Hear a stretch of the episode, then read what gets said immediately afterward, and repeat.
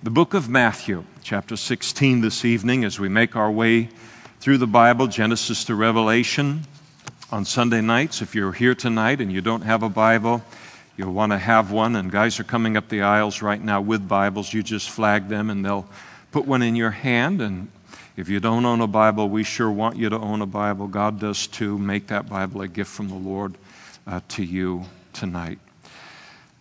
Matthew chapter 16. And then the Pharisees and the Sadducees came. And so here they are, um, the, these, the leaders of the two major Jewish religious te- uh, sects at the time of uh, Jesus' ministry. They're making their way all the way from Jerusalem up into the Galilee of the north in uh, combining their, themselves together in their opposition of Jesus. Uh, Jesus was an equal threat to both the Sadducees and to the Pharisees. They both recognized it. We'll find out a little bit why a little bit later down in the passage, but they're united together. And they say politics makes strange bedfellows, and uh, Jesus did the same thing. The people that would unite together in opposing him, and these two groups that were so uh, polarized religiously, politically, and in, in terms of power, uniting together in a desperate attempt to stop Jesus, his popularity, this movement that he had brought to birth the kingdom of God in the world. So they came together, they're unified, and they came with the purpose of testing him. And it's important to notice that testing him, the question they're about to pose or the request they're going to make to him in just a moment here, it's not honest. This is not an honest conversation that is going on here. This is a test. They are trying to find fault with him, uh, overthrow him and his, his, uh, his followers and his popularity. And so they came testing him and they asked that he would show them a sign from heaven. And the idea is that they, he would perform a sign for them that would conclusively prove to them that he was indeed the Messiah. So that's what they're asking for. Uh, uh, give us a sign, you give us that sign, and this will take us over the edge, and we'll believe that you are the Messiah. So they're giving the impression that just one more miracle would cause them to believe. And it's hypocrisy on their part because they have no intention of believing in him. But this is the act that's going on the requesting uh, of a sign uh, of uh, of him. And so, really, there's nothing that Jesus could have done that would have persuaded them or changed their mind. They just wanted to give the appearance before the crowd that they were honest seekers and, uh, and, uh, and that they could have had their mind changed. And if their mind wasn't changed, it was because of Jesus and, and uh, not because of some failure on, on their part. Jesus rebukes them. Jesus realizes these guys don't need a sign. What they need is a rebuke. And when Jesus realizes we don't need a sign, but we need a rebuke, then he's going to give that uh, to them. And he gave, uh, did exactly that. And he answered and he said to them, When it's evening, you say it will be fair weather uh, for the sky is red at night. And in the morning, it'll be foul weather, for the sky is red and threatening. Hypocrites, strong word. Jesus calls them actor, actors, he calls them phonies, he calls them out in front of everybody else that this is, you guys are acting, you're phony, this is not what it appears to be.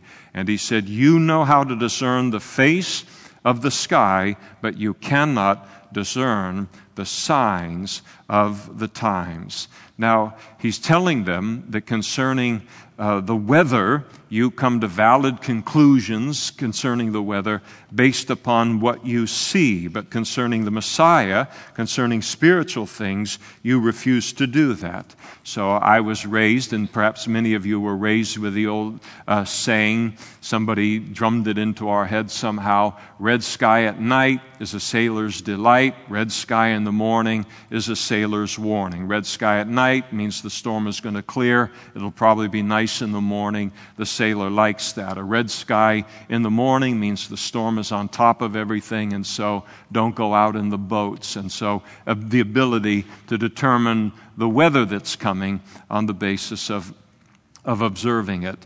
And uh, so that uh, that rhyme that's been used through the ages for forecasting uh, the weather and thousands of years. It's been uh, spoken by people. You see a red sky at night, what's the conclusion? Fair weather tomorrow. You see a red sky in the morning, the conclusion, he's saying to them, is foul weather is coming.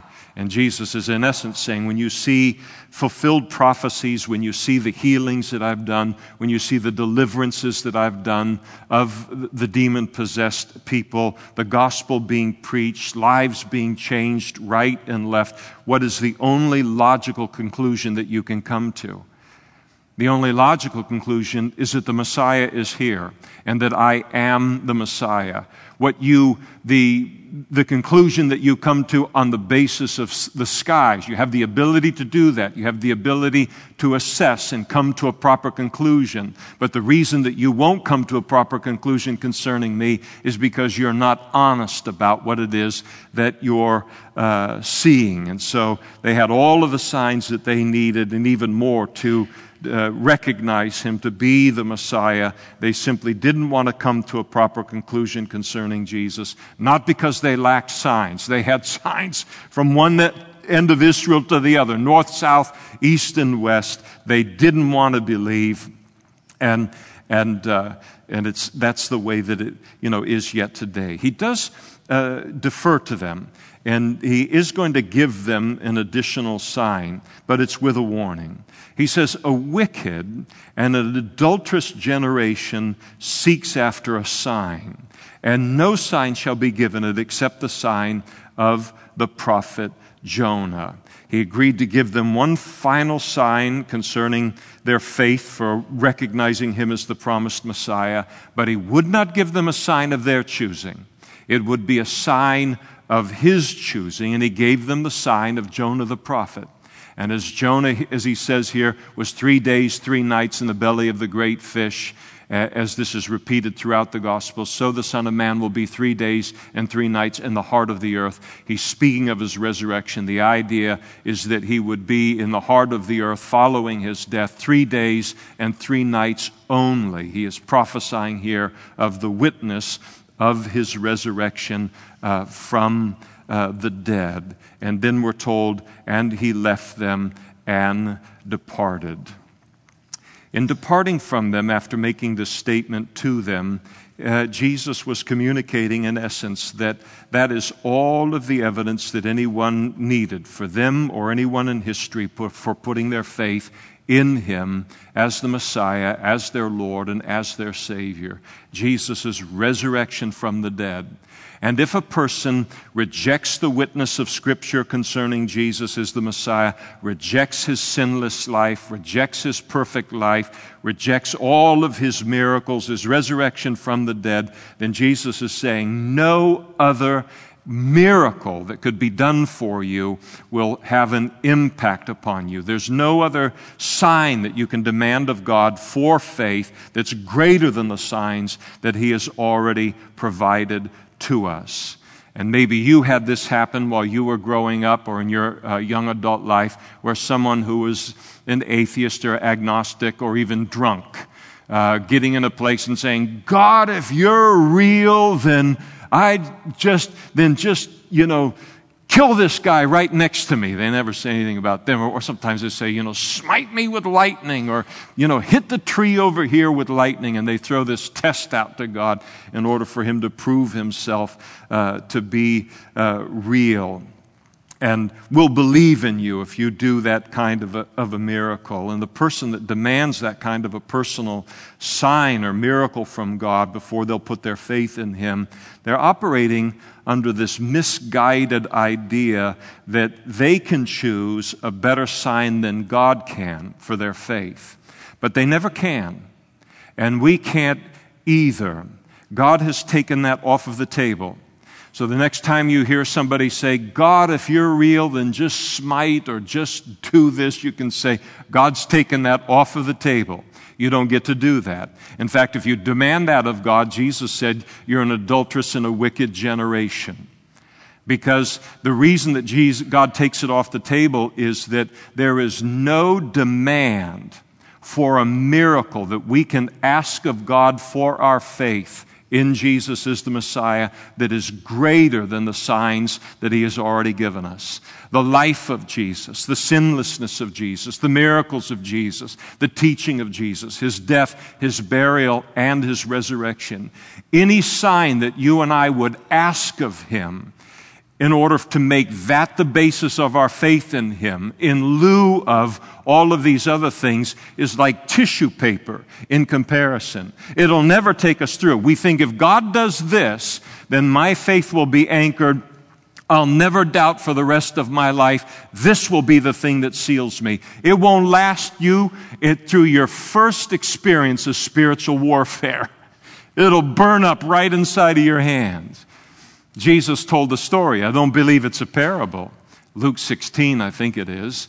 He told the story of how Lazarus and the rich man went into Abraham's bosom, and it's in two compartments. There is the hot side in which the rich man went into, and then there's the comfortable side, Abraham's bosom, the side where people ended up in terms of this uh, Hades, this waiting place for the ultimate judgment, looking ahead to the Messiah in faith. The, the poor beggar, he ended up on that side, and the rich man is on the hot side, and he begins to have a conversation. And he calls on the beggar to, you know, to come and give him just, calls on Abraham to send the beggar over just one drop of water on my tongue so that I can have some, a moment's relief from this torment. And then he calls on Abraham and, and, and asks that this beggar, the, the poor man, the beggar man, would be sent back into the world to warn my family not to come here. And, and, and he was told that even if they were to see him rise from the dead, if they won't believe in the prophets, then they won't believe even if someone is raised from the dead. You'd think that if, you know, uh, Lazarus came back from the dead, came on the scene, that everybody would look and believe. And yet, what happened, you know, when, uh, when uh, uh, as Jesus would raise people from the dead, did it produce faith in people as a result of that? No, they continued to oppose him. And so, this idea of you know, uh, uh, fighting against him here, and, and, uh, and, and the idea that some one more miracle uh, will be the, can be the basis of my faith, a miracle of my choosing. Jesus said, No, that's the mark of a wicked and adulterous generation. And if my death, burial, and resurrection won't satisfy, then nothing will satisfy. A person's not being honest at that point. And then, when, Jesus, when the disciples had come to the other side, they had forgotten to take bread. So somebody uh, forgot to gather up the bread. It was somebody's responsibility, and or they all looked out for one another. But, but this was what they had, they had done. And Jesus then said to them, Take heed and beware of the leaven of the Pharisees and the Sadducees. And uh, they immediately begin to have this kind of guilty conscience. Oh, brother, we forgot to take bread. And, that, and that's why Jesus is telling us to beware of the leaven of the Sadducees and Pharisees because we forgot uh, to, to, we haven't taken on uh, any bread. And Jesus, he was aware of it, of course, and he said to them, Oh, you of little faith. Why do you reason among yourselves because you have brought no bread? You think that that's what I'm talking about? Do you not yet understand or remember the five loaves of the 5,000 and how many uh, baskets you took up, nor the seven loaves of the 4,000 and how many large baskets uh, you took up? Uh, Jesus is basically asking them, now, um, uh, since when uh, have I depended upon you for bread? Since when have any of us felt like we're in any danger of starvation because you brought bread or not? And so he helps them to realize it's, he wasn't talking about bread. And he said, How is it that you do not understand that I do not speak to you concerning bread, literal physical bread, but to beware of the leaven of the Pharisees and the Sadducees. And when they understood, uh, then they understood that he did not tell them to beware of the leaven of bread, but of the doctrine, that is, the teaching uh, of the Pharisees and the Sadducees. And so um, here Jesus warns them against the, the leaven. Leaven is, is, speaks of corruption, it speaks of sin. And so he's warning them against the, the teaching of the Pharisees, the teaching of the Sadducees that will corrupt. Uh, the Word of God. It is a cor- corrupt doctrines that will corrupt uh, and influence our relationship with God adversely. It'll bring corruption into our relationship with the Lord. And so the Pharisees, they were the legalists of their day. And the legalist is basically someone who takes a simple command from the Word of God. There it is, thou shalt, thou shalt not and a legalist, and, and every one of us is either a legalist or uh, a, liberal in terms of handling the Word of God by nature in one direction or another. There are very few people that are right in the middle. So there's a large number of us, even in this room, that we have a tendency in one direction or the other that we have to be aware of. Well, a legalist looks at one of those simple commands and determines. Uh, in, a, in an effort to please God, that if God has demanded this, and to go this far with the commandment, then he must be doubly pleased if we go twice the, this distance uh, down the path related to that uh, commandment. And so, if this far is good, this far must e- even be better. And so, they take and they make the Word of God and the commandments of God more demanding than they actually are, uh, stricter than they actually are. And Jesus is warning against that and declares that it corrupts Christianity. It corrupts good doctrine. And he doesn't want to have anything to do with it, and he doesn't want uh, it to be a part of our lives either. And so Anytime you're in a situation that is legalistic in nature, somebody is taking and putting demands on you in the form of tradition or in the forms of the commandments of men that is beyond the demands of Scripture, they are not helping God out. God warns you that it's leaven. It will corrupt your Christian life, and you are to move away from it. It is a damaging thing to what Christ came to teach and to do in this world. The Sadducees were the liberals of their day. They were clear on the other end of the spectrum of the Pharisees. They were also the rationalists of their day. They wouldn't believe anything that they couldn't understand, which is like really dumb because if I can, underst- if I can understand it, then it's smaller than my mind. And, and now I'm worshiping something that, if I can understand, for instance, a God, the old saying is, a God that's small enough to understand isn't big enough to worship. Because if he's, if I can fit him in his ways all within the confines of my understanding, then he is smaller than me. And if he's smaller than me, why in the world am I going to worship him? And so, in a relationship with God, you have to get, a person has to get used to mystery. He is way bigger than us.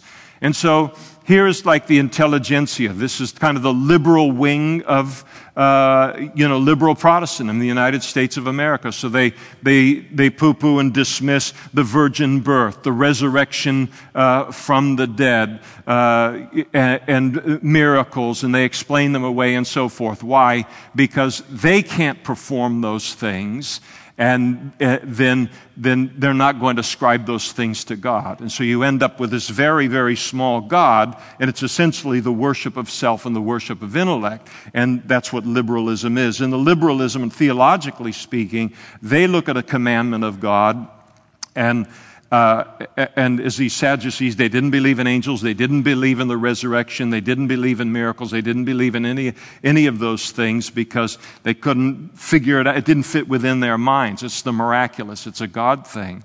And so uh, and so the Sadducees, this was, uh, this was the way that they had handled things. Uh, modern liberalism, it's the same kind of a way, and uh, where you, they take a simple commandment of God from His Word, and then what they do is they basically neuter it. They just gut it And so here is something God says, thou shalt, or God shalt not. And they come along and say, well, it doesn't really say that. It doesn't really mean that. Or we don't have to take that seriously. Or, you know, that was important and it meant something to people who were living 2,000 years ago, but it doesn't have any application to us today. And all of this stuff goes on all of the time. And that's Sadduceeism. They don't like something in God's Word, and so they make it less demanding that it is.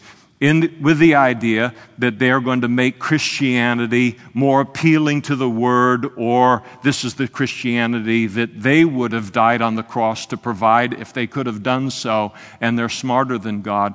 But the problem with it is, is the Word of God is perfect. And God knows from the beginning of Genesis all the way to the end of Revelation that when He said, Thou shalt, He meant it. And that's as far as He meant related to that issue. When He says, Thou shalt not, that's what He means. And He doesn't need any help in making it stricter or in making it looser or explaining it away. So the warning against false doctrine the warning against liberal teaching in that way and legalistic teaching. And liberal teaching fills the world of professing Christianity that is all around us. Again, most of the mainline denominations within Protestantism, so called in the United States, that it, they are Sadducees. This is liberalism, theological liberalism. Legalistic churches abound all over the place. And so, for you and I as Christians, the importance of looking and saying, they have nothing to offer you. They will not improve Christianity and they will not improve your Christian experience. Do not get sucked up into either camp. They are a corruption in the same way that leaven corrupts uh, dough and permeates all of it. They are a corruption of what Jesus, the life that Jesus has called us into, and so steer clear of it. There's something that's interesting today. You know, we live in a very politically correct world uh, today. It's just, isn't it nuts? I mean, it's just, I, I keep saying that, but I mean, they, they cause me to marvel on a new level every week. What can I say about it? What's going on? But you know, nobody can criticize this or nobody can criticize that or you're being intolerant, all of these terms that are thrown around and all. And we can become, as Christians, I'm not interested in any way in getting on a crusade and cleansing out every bit of false doctrine in the body of Christ or anything like that. But we've gotten to a place where you can't criticize anything that's wrong just about. And the whole thing that's going on out in the world now comes into the church and there's less of a tendency to look and say, as would happen in the past, that's wrong. That's legalism. That's explaining the way the Word of God. You can't do that. You aren't to help God in that way. Be not many masters because you're going to face the harsher judgment, but it needs to be, it needs to be said. It's funny here now, we've got, uh, you know, it's been several months now in the news where the universities now have these um, pockets of area on the university where you can't say anything that will offend whoever's little piece of land that that is. And now everybody's all, you got that craziness. Oh. How weak are you? You can't handle a different, you can't handle your beliefs being challenged by somebody else and then have something that is wrong fall at your feet and be rid of it and thankful of it for the weak, pathetic thing that it is or something that will then cause you to go deeper into your belief because it shows you that this is something strong and this is something that has life. We're breeding such weakness in our culture, such softness within our culture. And anybody that's got a dissenting view, and we are on the menu as Christians now, instead of allowing the debate to occur publicly and for people to choose what is the better view now, now they're legislating. Now they're going to the judicial system to silence opposing views. It's all an expression of weakness. All an expression of, of weakness.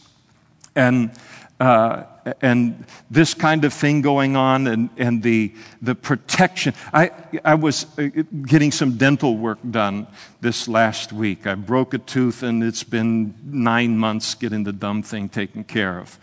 So, but we're sitting there and she's, the dentist is working to put this implant deal and the whole thing and, and all. And then she said something that was like something that anyone would have said 20 years ago.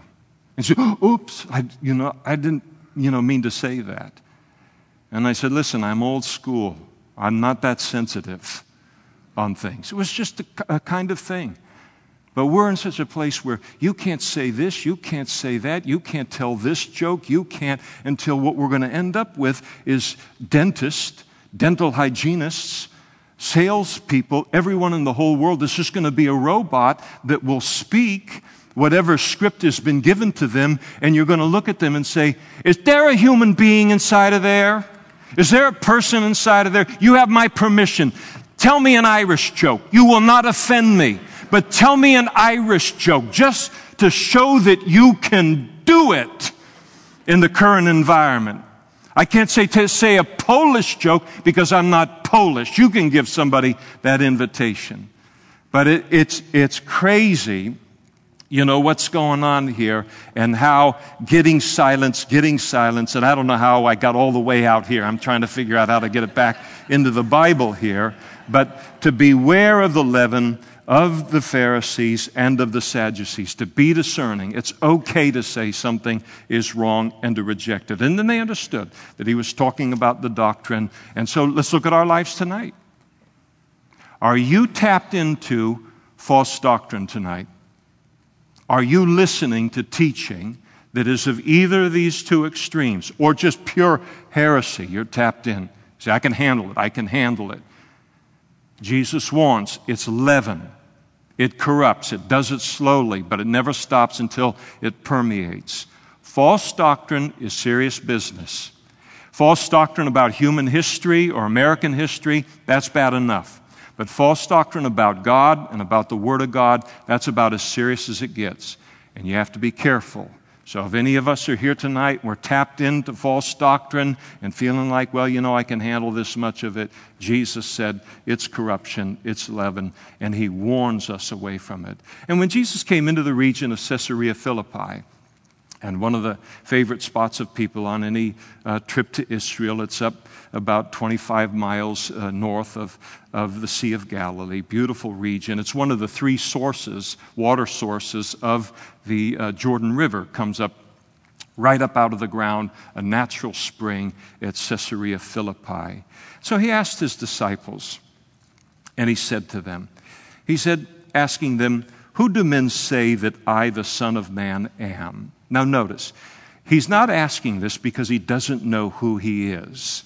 He says, Who do men say that I, the Son of Man, am? He knows exactly who he is. But he knows people got a lot of opinions about him. And so they said, hey, they didn't even bat an eye. I mean, there's all kinds of opinions about Jesus in those days. And they said, well, some people think that you're John the Baptist. You are John the Baptist come back from the dead, or you have the spirit of John the Baptist on you, that you've come into the world to be a great kind of moral reformer, calling the world to repentance. Others consider you to be Elijah, you know, the great miracle worker of the Old Testament. That's how they see you. Jesus is uh, uh, just a great miracle in a long line of miracle workers going back into the Old Testament. Others think that you're Jeremiah. Jeremiah was known as the weeping prophet. Jesus wept at least twice in his public ministry and did so publicly, and people saw it. And so they, say, they, people that were at that particular those events, they would look and say, "Ah, he has a spirit like uh, Jeremiah. He is like the weeping prophet." And so uh, this is who he is: this great compassion uh, for people and a love for people. Other people think that you're one of the prophets. You're just in a long line of prophets that have come from God to the Jewish people. In other words, you're just another great teacher. And that was the assessments that immediately poured out of them in, uh, in answer to Jesus' question there. And then Jesus said to them, and here's the most important question that anybody will ever answer in their life, and Jesus asked it. He said to them, But who do you say that I am? All right, we know what the world is saying, we know what everybody else is saying, but uh, who do you say that I am? And Peter answered, and he said, You are the Christ, the Son of the living God. Now that's a mouthful. When he says, You are the Christ, he's saying, You are the Messiah. When he says, You are the Son of the living God, he is declaring that Jesus is divine. He is both the Son of God and God the Son. And when he declares that you are the Christ, the Son of the living God, he is declaring those two things to be true of Jesus and that he believes those things to be true of Jesus unto salvation in his life. This is what he believes personally about Jesus.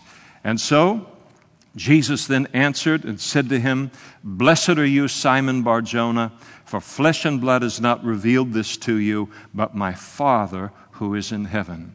Peter, you didn't come up with this on your own. The revelation that I am the Christ, the Son of the living God, when anyone knows that to be true and believes that to be true, that's a revelation that the Father gives to that person. And here that revelation was given to uh, Peter here, and he believed in that uh, revelation. And so this was given to him by, uh, by uh, uh, the, the, the, Lord, the revelation coming Uh, to him. And so he commends him for his response. Blessed are you, Simon Barjona. And this is the truth in essence about, uh, uh, about myself. Now, Peter answers here correctly. The, it's the correct answer to the most important question that anyone uh, will answer in their life. And any other view of Jesus other than this, than that he is the Christ, the Son of the living God, that he is the Messiah, that he is the Savior of the world, that he is the Son of God, that he is divine, any other opinion of Jesus that is less than that is a wrong view of Jesus. This is the view of Jesus that Jesus affirms that he is the Messiah and he is divine, he is the Son of God.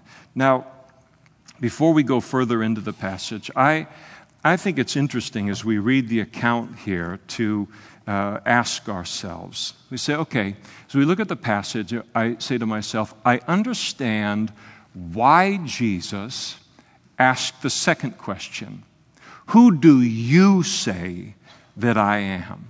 I understand that because that's the most important question.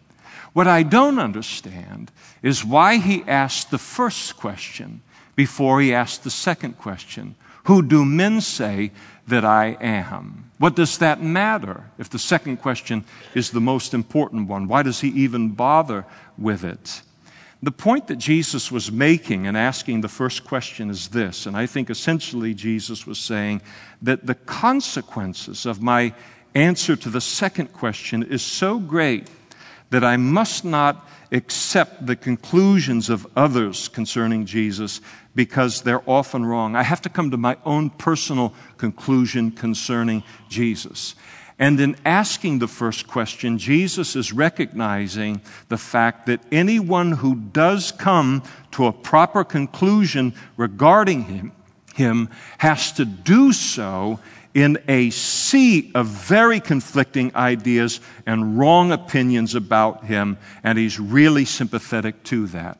So here are the disciples. Here is Peter. He declares what he declares concerning Jesus, but he is a minority. The overwhelming majority believe him just to be a type of John the Baptist or a type of Elijah or a type of Jeremiah or a type of one of the prophets. And that's the prevailing view. And Jesus is saying that for us to hold the view that he is the Christ, the Son of the living God, that we must come to that conclusion concerning him in a sea of wrong ideas about him. And that's the world that we live in today. And even in what oftentimes calls itself Christianity, or the secular world looking at Jesus. Well, he's a great teacher. He was a great miracle worker. He was a great model of mankind. He was a great teacher. These are the, the labels that are put upon Jesus, but this is all that he, that he is. And there's a whole world that lives around us that believes that to be, that, that's the only thing that's true concerning him. And we have to come to put our faith, come to the proper conclusion concerning him that he's the Christ, the Son of the living God, in a sea of this kind of stuff. And sometimes it gets to you.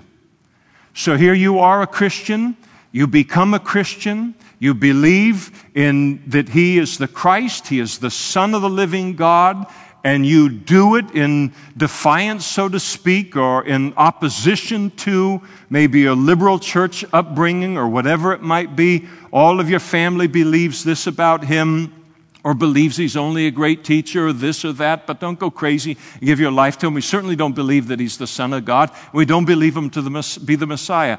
And yet, because God gave you a revelation in your heart that this was true concerning him, and you put your faith in him, you were born again. But then you're born again for a long time. And you're the only Christian in your family.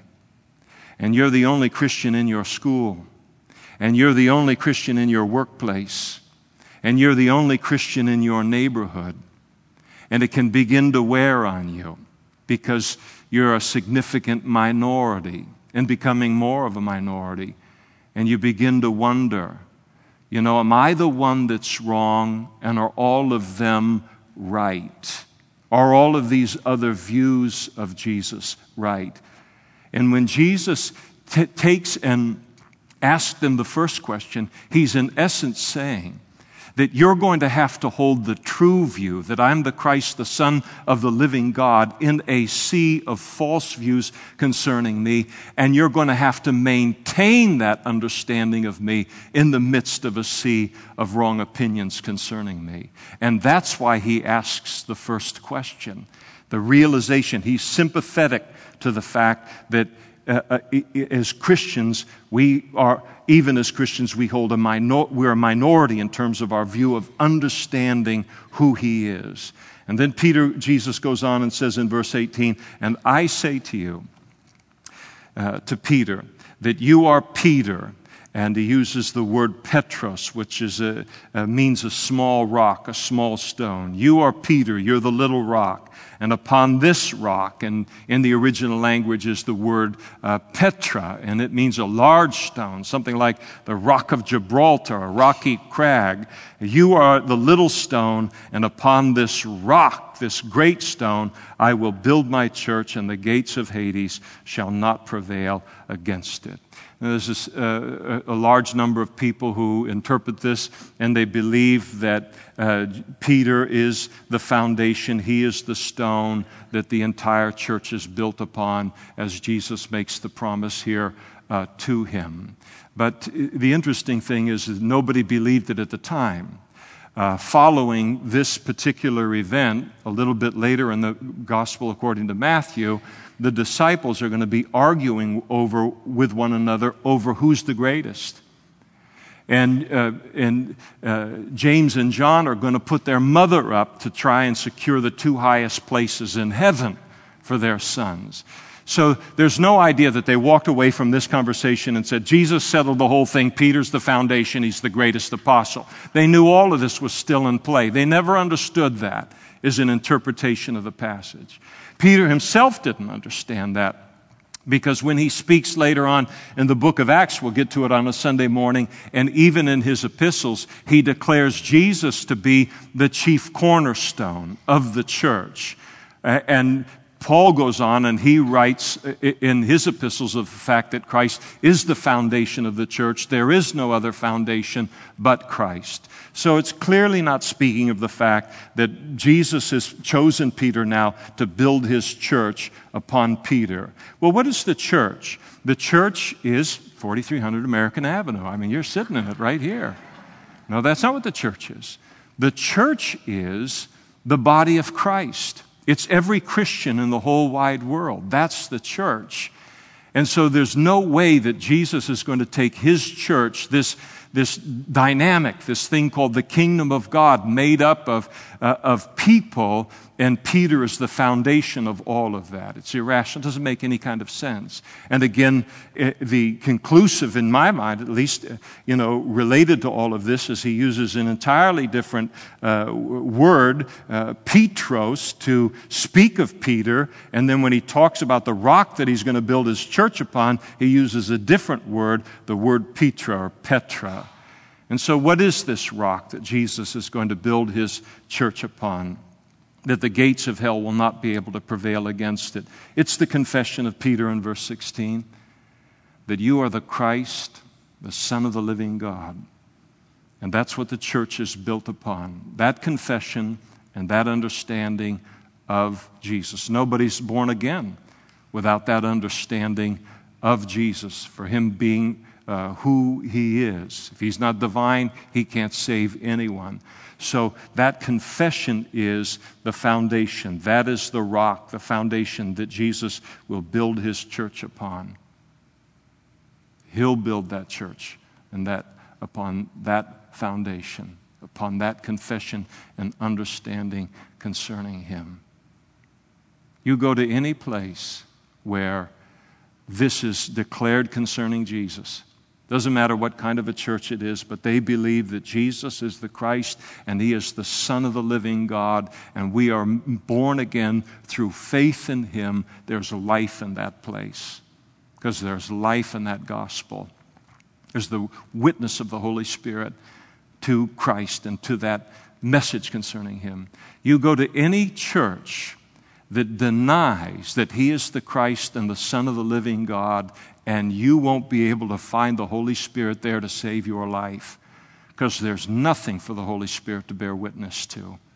And so, this is what he builds his church upon that confession. You are the Christ, the Son of the living God. And he says further that the gates of Hades will not prevail against it. It will not prevail against what Jesus will build upon that, conf- upon that confession, which is the body of Christ.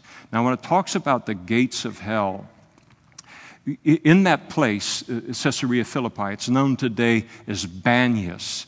Uh, it's actually the ancient name for it is Panias. It was the uh, ancient site for the worship of the false god Pan. But because the Arabs can't pronounce P's very well, it became known as Banias. But at Caesarea Philippi, where Jesus is giving this teaching, there is a sheer wall of stone, and there's water coming up out of the ground from water that is coming, snow melt from Mount Hermon. It's coming up, and then it goes forth and it feeds, well, as I said, one of the three tributaries that feeds the, the uh, Jordan River. But here is, is you're on the lower level and you look up, there's this great hole and this gigantic cave up in this gigantic rock that is uh, located there. And what people believed in those days was they worshiped Pan, they worshiped spirits, they worshiped these kind of things, the things that were in the heart of the earth and all. And they went up there. Here's this big hole in the cliff. Here's this great cliff. And they realized there's power. There must be power coming out of this. And it became a shrine to Pan. And so Caesarea Philippi was an ancient center for the worship of demons the worship of idolatry. And so they would have understood exactly what he was saying. He's making this confession concerning, uh, he, he's affirming this confession concerning himself, and then he, in essence, points to what's going on here, all of the pagan worship that was happening there to this day, and the gates of hell will not be able to prevail against what I'm going to build upon that uh, confession. Now, the interesting thing about gates in the ancient world a gate that was located at a city, that was a defensive part of the city. And so Jesus is not only saying here that, uh, that Satan's attack against the body of Christ that is built upon this confession, that that attack will never be successful against what he's building. He is also saying that if we are offensive minded as Christians, if we are interested in taking the kingdom of God into places that are ruled by darkness, that even the greatest gate, the greatest stronghold for demon worship in the world will not be able to withstand our presence and our moving into that particular place. It's demonstrated all of the time. Light always has authority over darkness. You go into a dark room and you want to take care of the darkness. What do you do? You say, honey, go get me the baseball bat and my shotgun. I'm going to drive the darkness out of the room. That's not what you do because it'll never be successful. It's a lot easier than that, a lot less costly too. What do you do? You find the switch and you turn on the light. And when you turn on the light, darkness has to flee. Light is superior to darkness in this regard. It must always flee. And the same thing is true related to the kingdom of God. No matter how great the stronghold, the demonic stronghold might be in the world or in a person's life, when the kingdom of God, when we move into it, it must move. It doesn't mean there won't be a fight, but darkness must give way to light. And it is a wonderful promise to us. And it's one of the things that strengthens and emboldens missionaries all around the world who are going into great darkness all around the world. Places that have been dominated by paganism, by demon worship for hundreds of years, and they come in with this promise knowing that I am a part of what Christ has built upon this confession of Peter, and this must give way to the truth and the power of God. And you end up with a power encounter. And God is always going to win a power encounter, though there can be a battle. Somebody was talking with me the other day, and um, uh, one of our home fellowship leaders, and the, you guys had a discussion in that uh, home fellowship you know, talking about, you know, how come we don't see more uh, miracles uh, today in the United States like we do in the book of Acts or in the Gospels or and, and these, these kind of things. And, you know, there, and we talked it back and forth a little bit. Um, there are a lot of miracles in the Gospels, a lot more than were recorded in the book of Acts, a lot of miracles. We don't know how many more are beyond what was recorded. The book of Acts covers a period of about 30 years. So we get the idea this was happening like every three minutes minutes somebody was getting raised from the dead and all. Maybe it wasn't, it's not recorded for us, but we kind of get that impression. And then when we look around, and how come, you know, we're not able to, uh, you know, cause the blind to see in this church, we must be lame or disconnected from the power or something like that.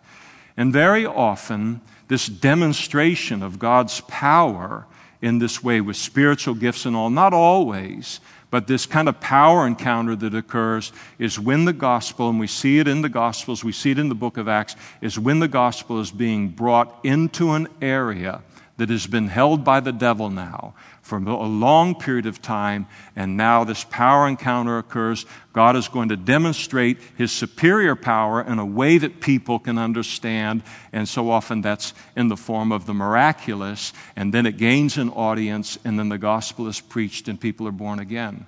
But here's the thing people want more miracles in the United States of America. Trust me, they're coming if the Lord tarries. The expansion of the occult in the United States, and I'm not even talking about people that are overt about it. Been some articles the last couple of weeks in the paper about, you know, Satanism and demon worship and witchcraft and how this is growing in the United States of America. Of course, it's growing in the United States of America. I'm talking about the people that are getting addicted to sin and to darkness and being put in bondage, and they don't even believe there's a devil yet. They don't even know there's a devil behind all of that yet. And the level at which people are coming into bondage to all kinds of things within our culture, and there's a demonic stronghold behind it. We may, even within our lifetime, someone that's as old as I am, may be in a place where we become so pagan that God will need to do signs and wonders in certain cities and neighborhoods in order to wake that neighborhood up because it's as pagan as anything else that's found in the world. And so here is this wonderful promise, though, here that the gates of hell will not prevail against it, and the importance of us taking that as a truth and moving forward in the kingdom of God. And I will give you the keys of the kingdom of heaven. And what are the keys of the kingdom of heaven? It is the declaration of Peter You are the Christ, the Son of the living God. A key is something that opens the door, it gives access, it locks a door. Salvation is found in believing that about Jesus and then trusting in Him personally. And then Jesus goes on and says, Whatever you bind on earth will be bound in heaven, and whatever you loose on earth will be loosed in heaven. And this authority was given to Peter, uh, ultimately to the, the apostles as well, John chapter 20, but to all of us. Anytime we share the gospel with another person, and we declare Jesus to be the Christ, the Son of the living God, we call upon people to put their faith in him. We are declaring to people that if you do that, then you will gain access to the kingdom of God and you will be saved. If you refuse to do that, then you will remain in your unsaved condition. And so we have the authority to declare a person to be saved or unsaved on the basis of what they do with this understanding of Jesus. You are the Christ, the Son of the living God, and I believe that for myself about you. I put my faith in you for salvation. And then he commanded the disciples that they should tell no one that he was Jesus the Christ. So they aren't allowed to, to, to, to declare any, this to anyone else. You ever uh, get given great news and you can't share it with anybody? I mean, you know this great thing, and somebody's told you, they'll say, Listen, I'm going to tell you something, but only if you promise not to say it. Okay, all right, I'll do it. And then they tell you, Oh, no way. There's no way I can keep that a secret. I mean, this is great news that they've got, but they got to keep it a secret. Because Jesus is going to fully reveal himself as the Messiah to the nation of Israel on Palm Sunday, on the Sunday prior to his crucifixion just as Daniel prophesied in Daniel chapter 9, and they were to keep it to themselves until Jesus did that. And from that time, Jesus began to show his disciples that he must go to Jerusalem and suffer many things from the elders and chief priests and scribes and be killed and be raised the third day. Now, you just think about that. You read verse 21. And from that time, Jesus began to show his disciples that he must go to Jerusalem. Gentlemen, I'm going to Jerusalem. I'm going to suffer many things from the elders, the chief priests, and the scribes, not from the common man, from the religious establishment. And then here it is I'm going to be killed. They're going to kill me there, but I'm going to be raised again on the third day. Heavy news. This was like a bomb going off in their minds because the dominant teaching of the religious leaders of that time was that the Messiah would come into the world, overthrow the yoke of Rome, and establish, uh, you know, the kingdom of God and establish this independent Israel in the world. And so here Jesus is like throwing a big monkey wrench in their understanding of the scriptures. How is it that you're going to die and rise again? How does that fit in with, with the Old Testament scriptures that declare the Messiah is going to be a conquering king? Jesus reminds them here that the Old Testament scriptures also declared that he would be a suffering Savior. Suffering Savior in his first coming, conquering King in his second coming. Well, Peter listened to this, and Peter, listen, he's, he got revelation just a little bit earlier, but he's, he, he goes out of control here. Peter took Jesus aside. Jesus, can I, can I, get, a, can I get a word with you? And then he began to rebuke him, saying, Far be it from you, Lord, this shall not happen to you. I don't want to hear one more word about you going to Jerusalem and dying on a cross and being buried and rising again on the third day. Morale's hard enough among the group right now without hearing this kind of stuff.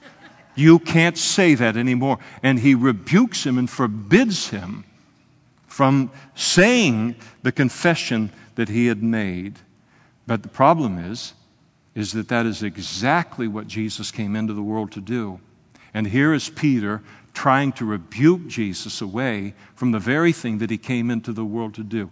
Have you ever spoken to God and counseled him and told him what he ought to do, and then found out later you told him the dumbest thing that you could have told him in that situation.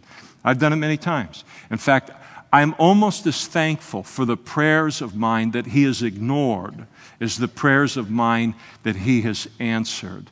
And so we all recognize ourselves in here a little bit. Peter doesn't get it, it doesn't make any sense to him. He's going to try and coach Jesus a little bit. And then Jesus turned to Peter and he said to him, Get thee behind me, Satan. Okay. One, two, three, four. Four words in the New King James. Get behind me, Satan. Can you imagine, as Peter is talking to Jesus here, the way that he is, this is the very last thing that he expected to come out of Jesus' mouth. He expects Jesus to say, Oh, another revelation. Peter, you're the only one who understands. These other 11, they don't get me. You understand what I need. Thank you. Thank you for helping me get a grip here. okay, all right. I'm under control again. Oh, don't leave my side. And he's expecting commendation. And Jesus said, Get thee behind me, Satan. I mean, that had to hit him like a ton of bricks. You are an offense to me, for you are not mindful of the things of God, but of the things of men. And when he said, Get thee behind me, Satan, he isn't saying that Peter is Satan. What he's saying is, is that Peter, what has come out of, uh, out of Peter's mouth, is something that comes uh, from the devil. It is not something that came from the Holy Spirit, not something that uh, came uh, from, uh, you, you, know, from mankind, but this is something that came uh, from the devil. And the origin of this thinking, this thing that Peter was saying, and the whole uh, thing that Peter is declaring here, the whole statement that is demonic, is to come to Jesus or come to any part of his bride or his body or any Christian and declare to them, elevate your own self will over God's will for your life whenever obeying God's will requires sacrifice. And that goes on all the time. That goes on all the time. I can't tell you how many times uh, through the years, I'll give you for an example in a marriage. You got a husband and wife, both of them Christians, no grounds for divorce, not even remotely. They've got a few problems that they've got to fix out up and they'll be fine. And yet it's hard for them for a season. And then the mother will come to the daughter, or the da- mother will come to the, fa- you know, to, the, to the husband and all, and they see them suffering in this season of, of difficulty, and they'll just say, divorce him divorce her. Just get out of it.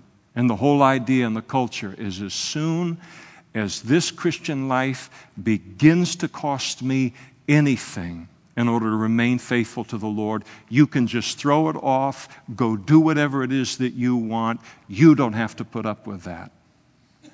And it's the voice of Satan in a situation. Happens sometimes in ministry, where here's a person that is dying in fulfilling the call that God has placed upon their life. And people tell them, get out, quit, leave it. I mean, you're wasting your life, you know, and, and lay all this. And they're tempting them to leave God's call rather than encouraging them to stay in that calling. And it's the voice of the devil.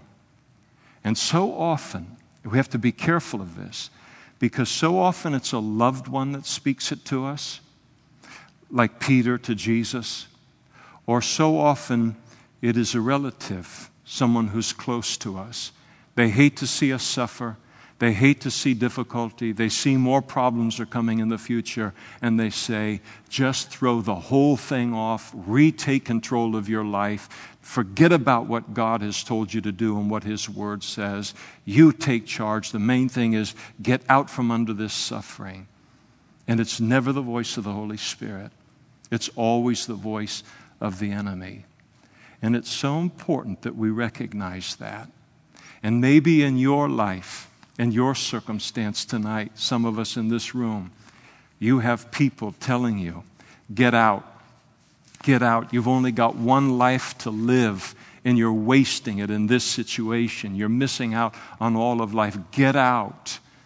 And it's never the voice of the Holy Spirit speaking, whether in a marriage or whether they're speaking of some hard circumstance in life, or you know that God has placed you in the workplace or the school or the environment that He has placed you in, and He hasn't told you to leave, but it is as hard as hard can be, and they come along and they put that temptation in our hearts, and you have to ignore it. And I think it's very important because I love people. I care about people. I don't want to see people suffer any more than they do suffer or go through hardship. There can be something in me that wants to say to them, run for your life. You've had enough. I mean, how much can even God expect of a person? You know, and you're looking at it as they're in the middle of who knows what. All you got to do is read about Amy Carmichael in India and the condition that she served God in to the end of her life, bedridden for at least 14 years of her life in the mission field of India, the final years of her life, unable to do anything, but she wouldn't leave her post. And her name is gold today in the body of Christ. She needed every, all she needs, and people like her need, is every bit of encouragement to stay faithful to God. And we need to remember that Again, in the softness of the culture that wants to protect everyone from hardship, that we are not to say to people, You are free to leave this because this is hard for you right now. But it's God's plan, and we're prone to do it. Get thee behind me, Satan, for you are not mindful. You are an offense to me, for you are not mindful of the things of God, but of the things of men. So important to realize that. And here he is trying to, on a fleshly level, a carnal level, to bring comfort or encouragement to Jesus. And yet he is trying to talk him out of the very thing that he came into the world to do, the very thing that the Father had called him to do. And we want to be careful that we don't listen to that voice that someone might speak into our life and our difficulty or be that voice in anyone else's life. Let's stand together and we'll pray. We'll close there and pick things up next time.